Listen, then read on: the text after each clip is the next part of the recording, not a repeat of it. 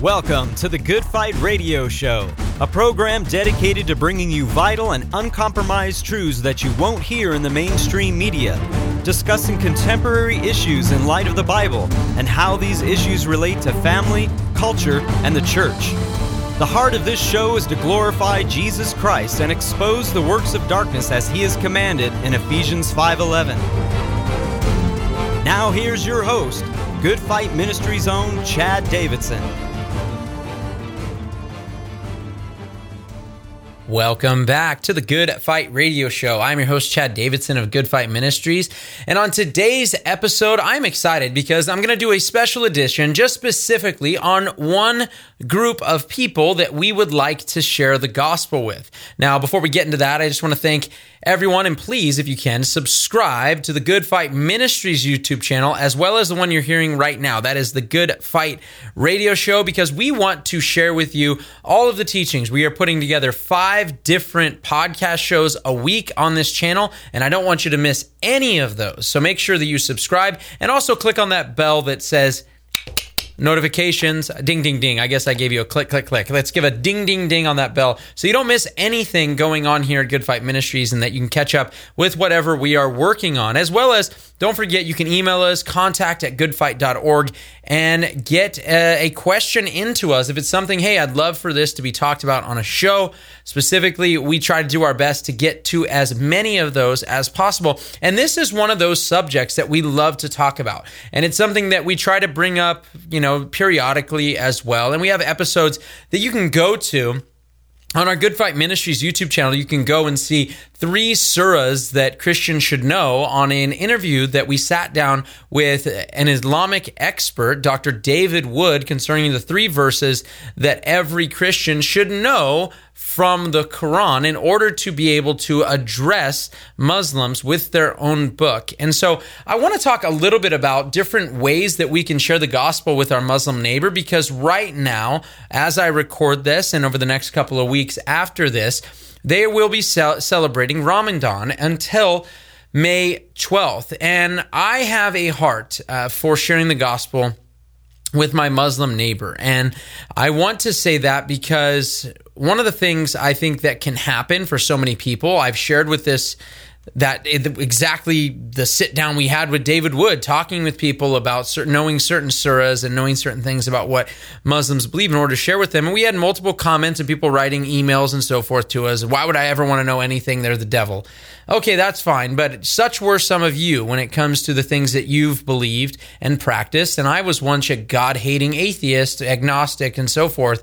And I praise God that somebody didn't say, oh, why would anyone want to share the gospel with that demon? Uh, I praise God that somebody actually did share the gospel with me.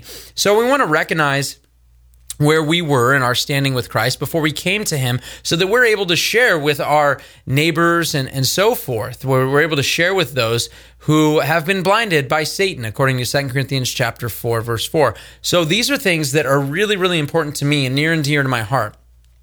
And specifically, I want to tell you guys that it is because of those who practice Islam that I became, I believe, the evangelist that I am today, the person out sharing the gospel, caring about knowing the doctrine that I believe and so forth, because I was challenged over and over again by Muslims.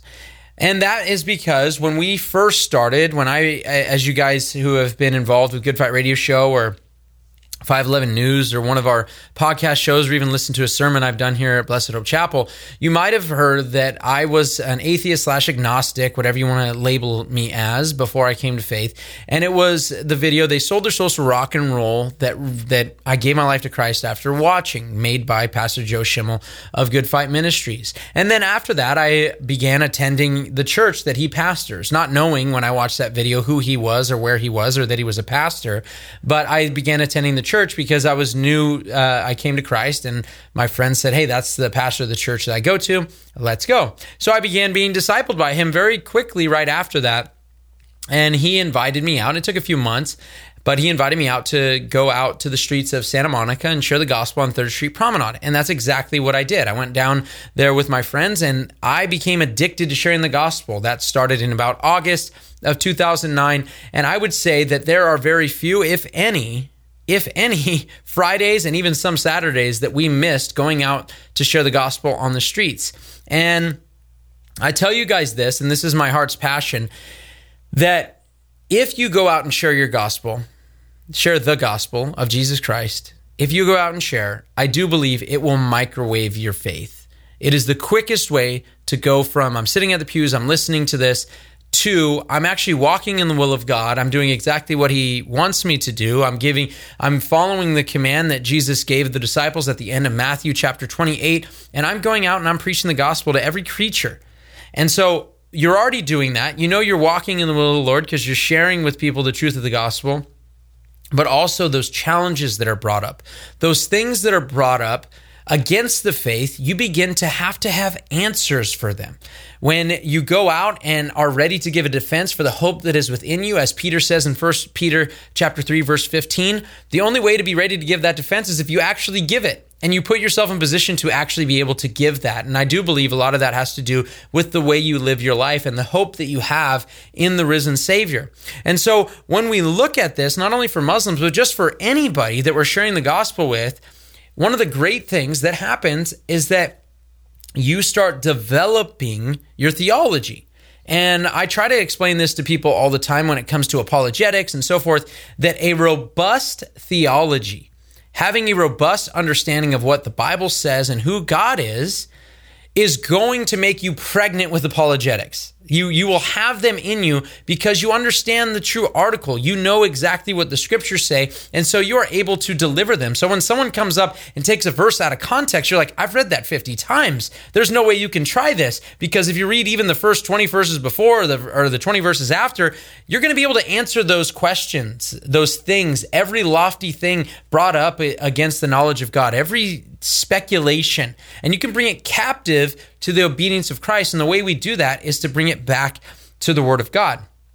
So, how does this deal with us? Okay, so for me, I was going out and I was sharing the gospel, and I realized that the people that I was sharing with over and over, and the ones that would challenge me over and over, and I'd have to go look up and research and so forth, were Muslims on the street of Santa Monica.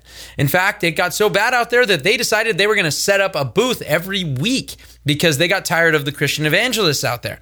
And they did. And I preoccupied most of my time with going back and forth and debating different things and different tactics. And that was when I started looking up different apologists and different testimonies of Muslims who came to faith.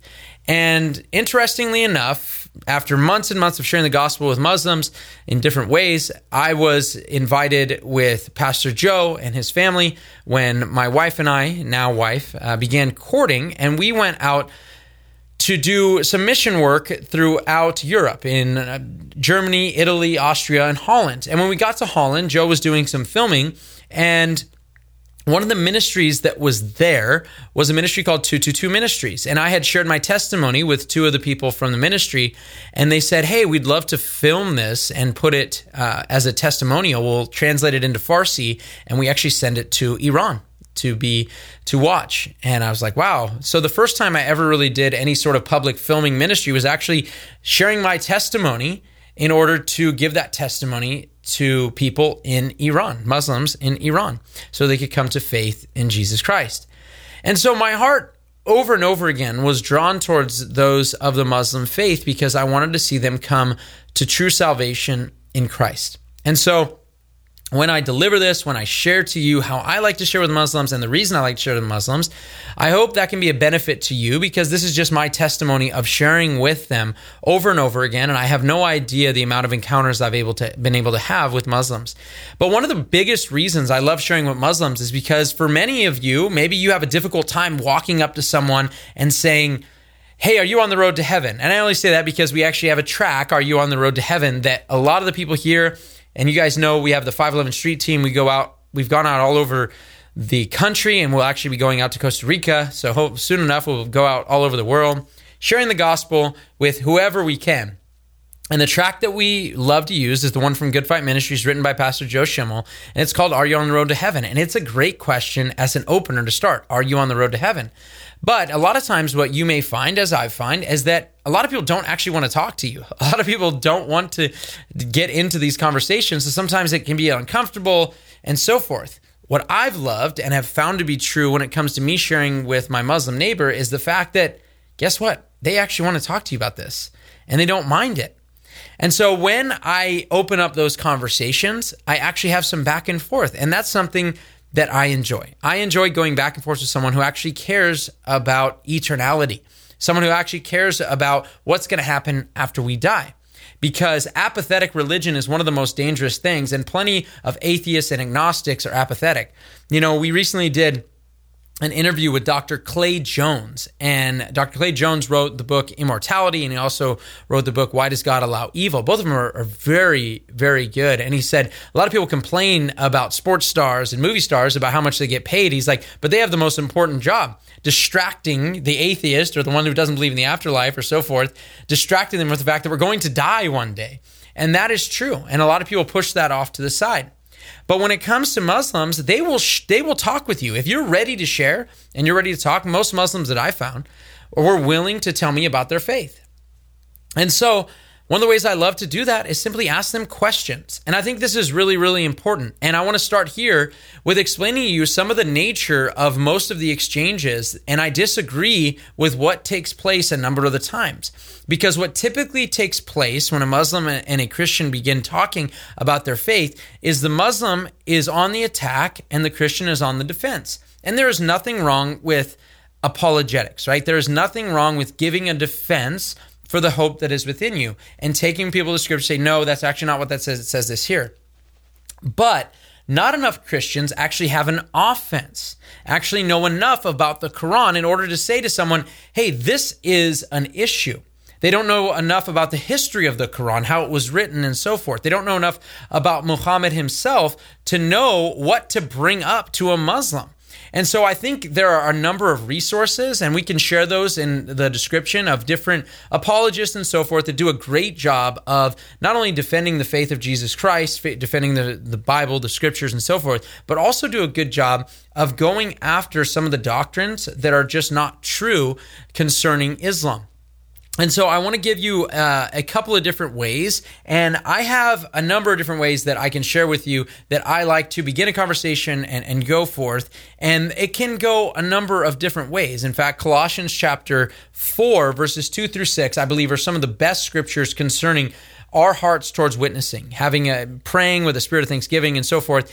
And then one of the, one of the things it says is that we are supposed to speak with grace as though season was salt. Something that happens. We should speak with grace. Shouldn't just be yelling at people. We should speak with grace as though season was salt. Now, salt. What happens is salt cleanses, right? If it gets in a wound, it will cleanse that wound. But guess what? It will burn. It will hurt. And so we want to make sure that we do season with salt. We don't want to be salt seasoned with grace, right? We want to be grace as though seasoned with salt. And guess what it also says? So you know how to give an answer to each person. I do not believe that witnessing is some cookie cutter thing. You just say these 10 questions and that's you sharing the gospel. That's not what I see in Jesus. When he came to the Pharisees, he was pretty harsh on them, right? When he's at the woman at the well, he does call her out for a sin, but he's very loving with her. There are times when Jesus comes out and he says, My yoke is easy, my burden is light, and so forth. And there are some of the times when he calls people brood of vipers. So there are not, it's not just one cookie cutter method. And when it comes to us sharing with Muslims, I think there are a number of different ways. So this isn't going to be just one of them. Hopefully, it would be a blessing to you. But we need to get to a place where we can at least have a few, maybe Quranic text. We could have uh, some scripture that we go to to say, hey, this is why I don't trust that Muhammad was a true prophet of God. Having a little bit of history in your back pocket does not hurt, right? Let's let's get into that a little bit. And you can go and go to the link in the description that Tony will put in there about the three Quranic verses that David Wood says that Christians should know that are that is on our Good Fight Ministries YouTube channel, and all three of the ones that I'll show you. I, I'm I might just go over a couple, but a couple of the ones I'm going to show you are in that one, and I want to explain how I like to use them because it is good to ask a Muslim why they believe the things which they believe, and this is not just for Muslims, whether it's Mormon Jehovah's Witness, an atheist, so forth. One of the great questions that we can ask somebody when we're sharing the gospel is why do you believe that is true?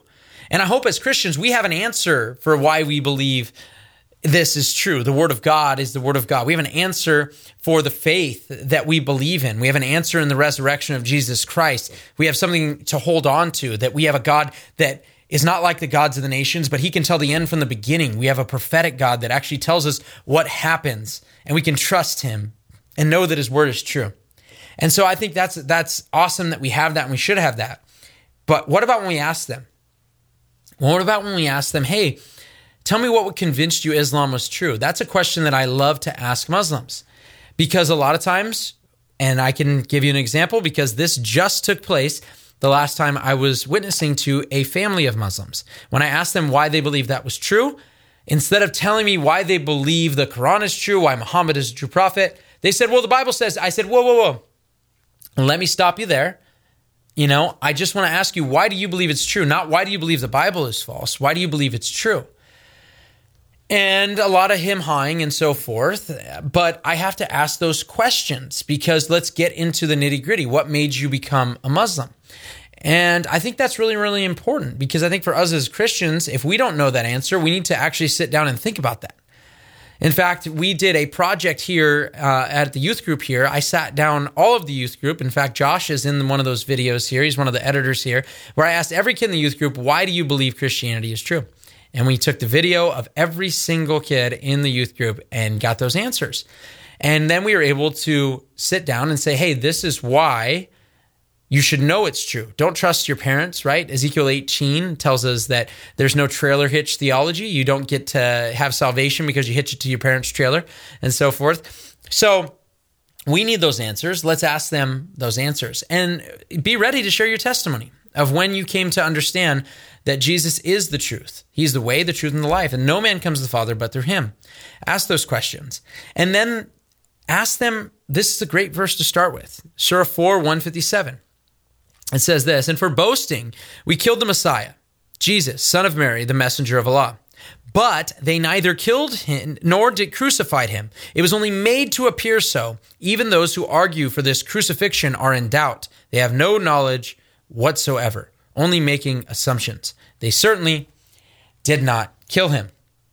So I believe this text right here Surah 4, 157, gets you into a conversation where you can try out the Socratic method in asking why is that true 600 years later after every biography that we have written about Jesus, why every single source outside of the New Testament, whether it's the Roman sources, the Jewish sources, in terms of obviously Pliny the Younger, in terms of, you know, Josephus, in terms of the Jewish sources, all of them say Jesus was crucified. So Muslims have a couple of different ways that they try to answer this. One of them is from a Gnostic text that would say that it only made it to appear. So Judas is actually one who was crucified. There's other in Islam who believes it was Simon of Cyrene and so forth.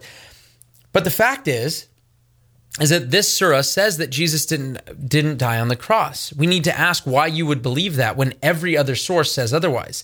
When the fact is that every Christian ever, even the cults, think about that even those in Jehovah's Witness and so forth and, and Mormons, even they believe Jesus died on the cross. Who on earth, the pagans say it, the Jews, the unbelieving Jews say it, the Christians say it, every single person says it, but 600 years later, Muhammad comes and says, No, that's not true. Why should I believe that?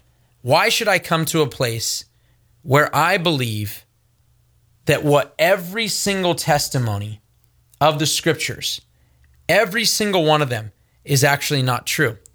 And here is where we can start what is called the Islamic dilemma. Because what the Islamic dilemma basically says is that the, the Quran itself actually says that the Bible has been preserved and that Allah is the one who handed it down. In Surah 2946 says, We believe in what has been revealed to us and to you. Our God is one, and to him we must submit. In Surah 3, 3 through 4, it says, Allah has revealed the Torah, the Gospels, and even compares it to the Quran. In Surah 1827, it says, There is none who can change Allah's word.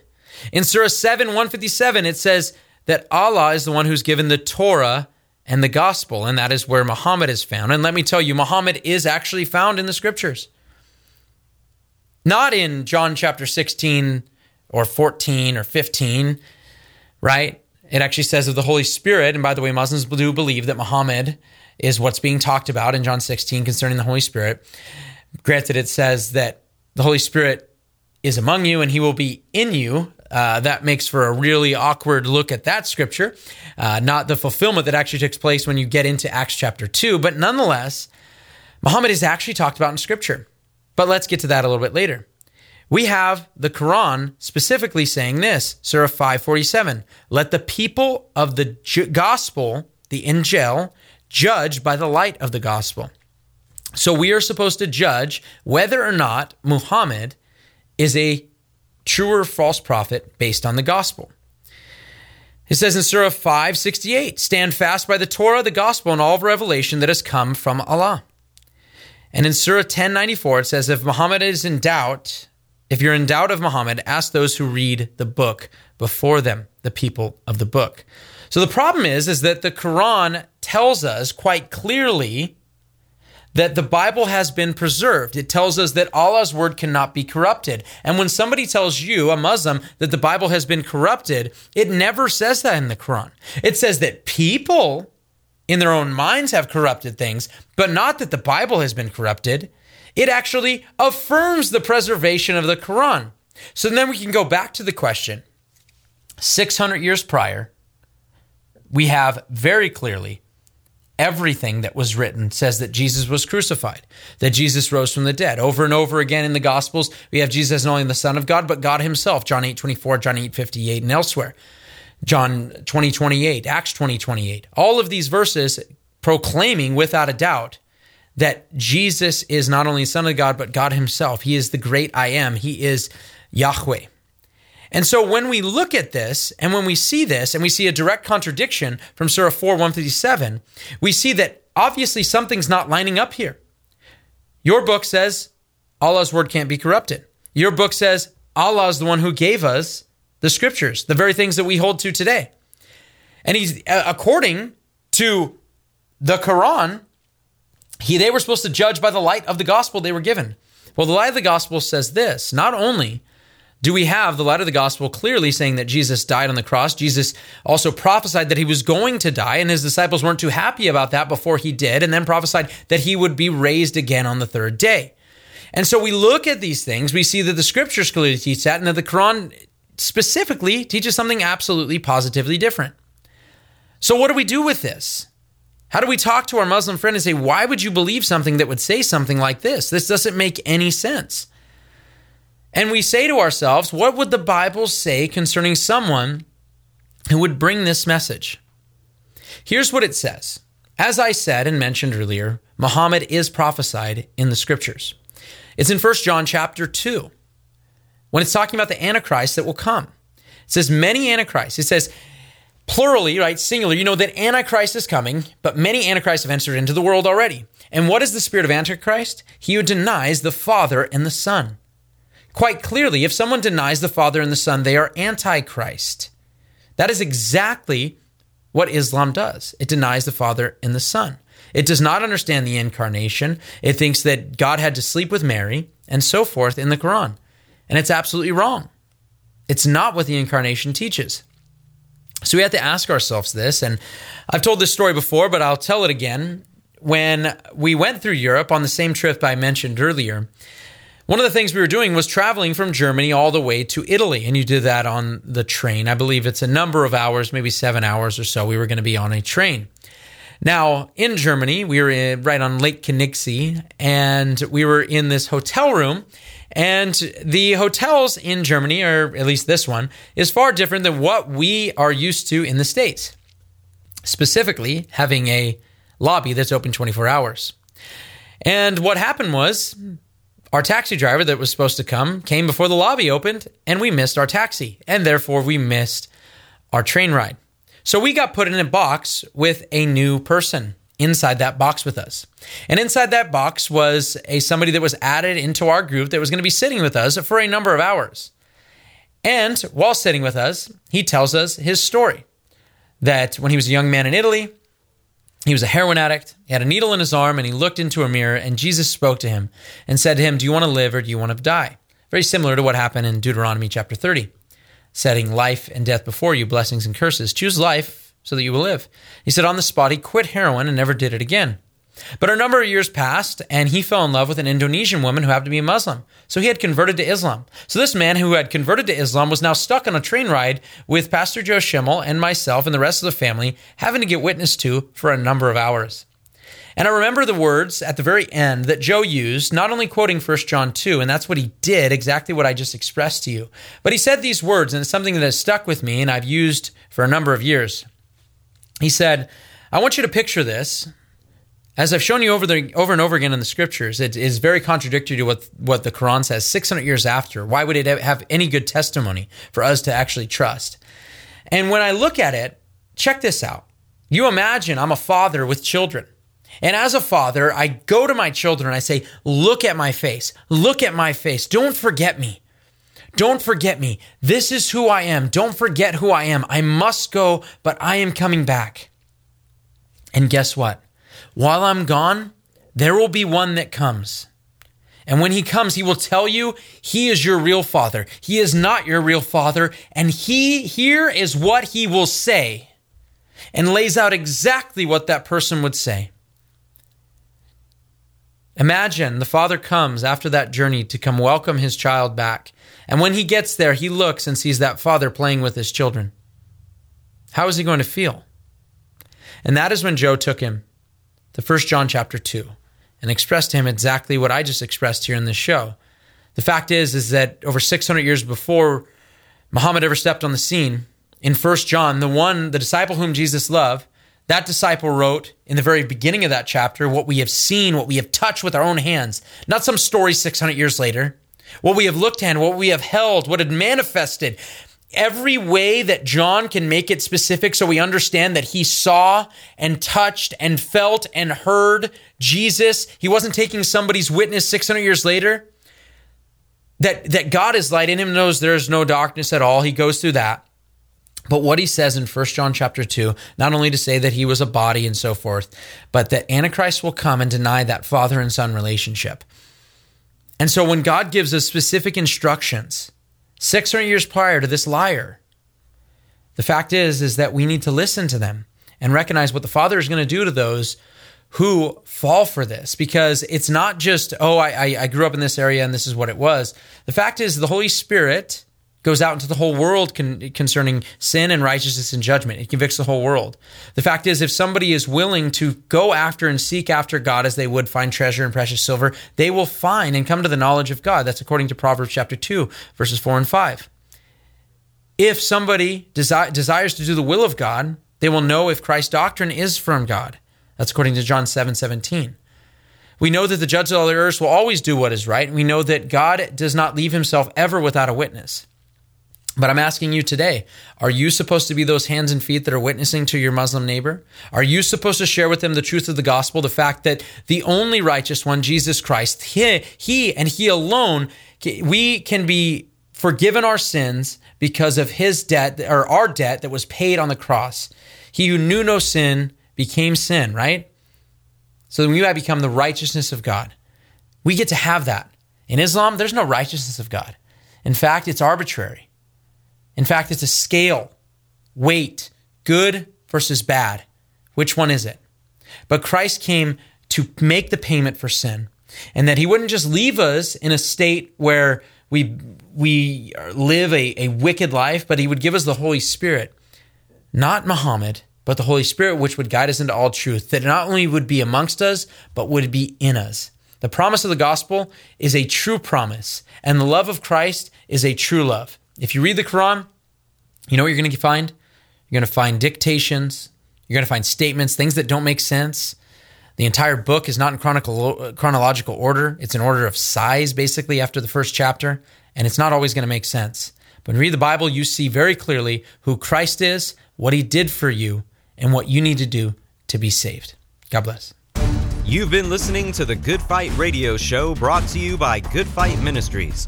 If you're blessed by this show and would like to partner with us, please consider visiting our Patreon page at patreon.com slash goodfight. Or you can write to us at P.O. Box 2202, Simi Valley, California 93062. Or call us toll free at 1 866 JC Truth. That's 1 866 528 7884. We hope you'll tune in next time on the Good Fight Radio Show.